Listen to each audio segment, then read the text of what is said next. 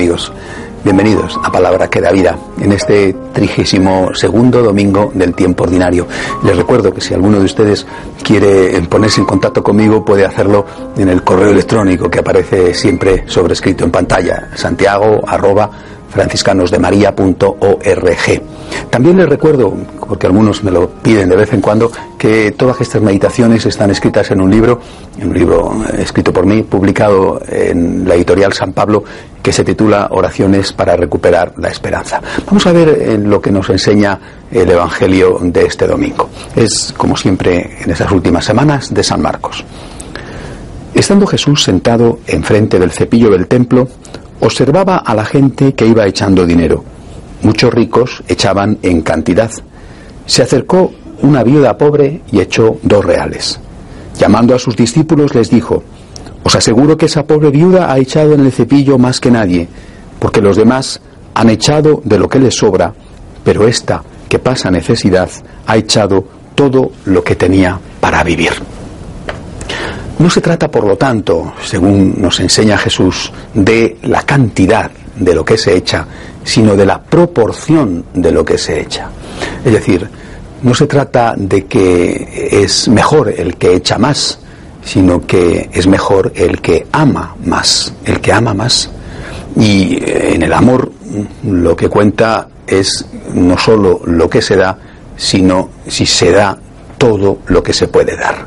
Pero lo primero de este texto es que Jesús nos plantea una vez más una lección que insistentemente repite, quizá porque sabe que es muy difícil para nosotros entenderlo.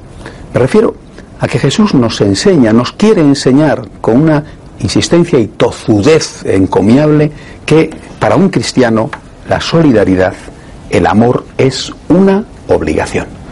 No podemos optar. Podemos optar entre ser o no ser cristianos. Esta es una opción. Podemos optar entre creer en Dios o no creer en Dios, entre creer que Cristo es el Hijo de Dios o no. Esta es una opción. Pero una vez que hemos optado por ser cristianos, no podemos optar entre amar o no amar.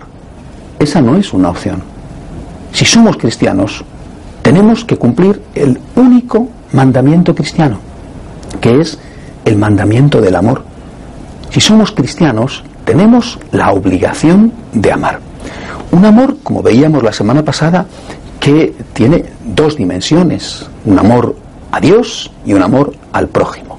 También hace unas semanas veíamos que ese amor eh, a Dios se manifestaba con la oración y que el amor al prójimo se manifestaba con las obras de caridad.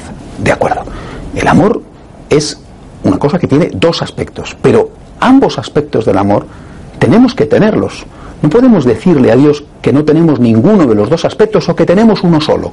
Nosotros somos personas que rezamos, pero no ayudamos a los pobres. O bien, nosotros somos personas que trabajamos mucho y nos comprometemos mucho en el campo social, pero no rezamos. No. El amor es una obligación para el cristiano. La solidaridad es un deber para el cristiano y no podemos optar entre amar o no amar salvo que, lógicamente, si no amamos, sabemos que estamos incumpliendo un mandamiento y que estamos cometiendo un pecado. Por lo tanto, sabiendo esto, ahora la cuestión es averiguar cuánto podemos dar. Y ahí es donde tenemos que entrar con honestidad en nuestra conciencia para quitarnos ese muro de excusas que nos están impidiendo ver una realidad que probablemente es mucho más gris o mucho más negra de lo que nos gustaría. Es decir, todos podemos hacer un poco más de lo que hacemos. No sé si mucho más de lo que hacemos, pero sí un poco más de lo que hacemos. El ejemplo de la viuda que, ahondando poco, había dado todo lo que tenía es un ejemplo que tendría que hacernos enrojecer a muchos. ¿Cuántas veces, por ejemplo, en la misa te das cuenta de que la gente ha echado una mísera colecta cuando después, al salir, eh, ha gastado muchísimo más en tomarse un aperitivo en un bar. No puedes dar más, no me refiero solo a la misa, no puedes amar más. Quizá es porque no amas lo suficiente a Dios y por eso no amas bastante al prójimo. Que Dios nos ayude. Hasta la semana que viene, si Dios quiere.